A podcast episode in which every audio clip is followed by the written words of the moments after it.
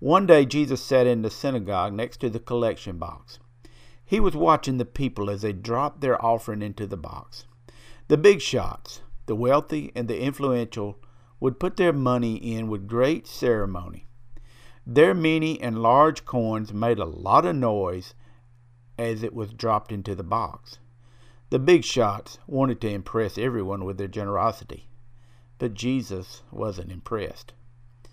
That same day, an old woman came into the synagogue. She was a widow. Quietly, she dropped in her two mites. Today, it would be the equivalent of two dollars. The wealthy and the influential looked at her giving with great disdain.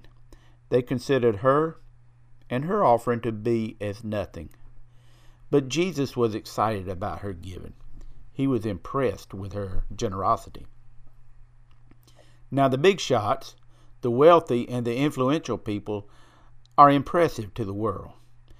And they will have buildings named after them, and they will sit on the board of directors, and worldly people will call them great. But Jesus is not impressed with them, nor does he call them great.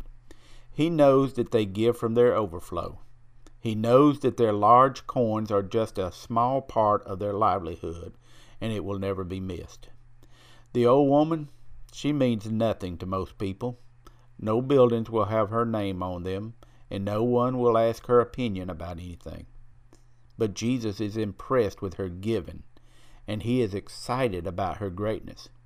He knows that she has given all she has, and while most people see it as little, Jesus sees it as much because her offering is her life. Jesus does not care about the haul of the offering plate. He cares about the heart of the giver. One day we will all stand before the Savior.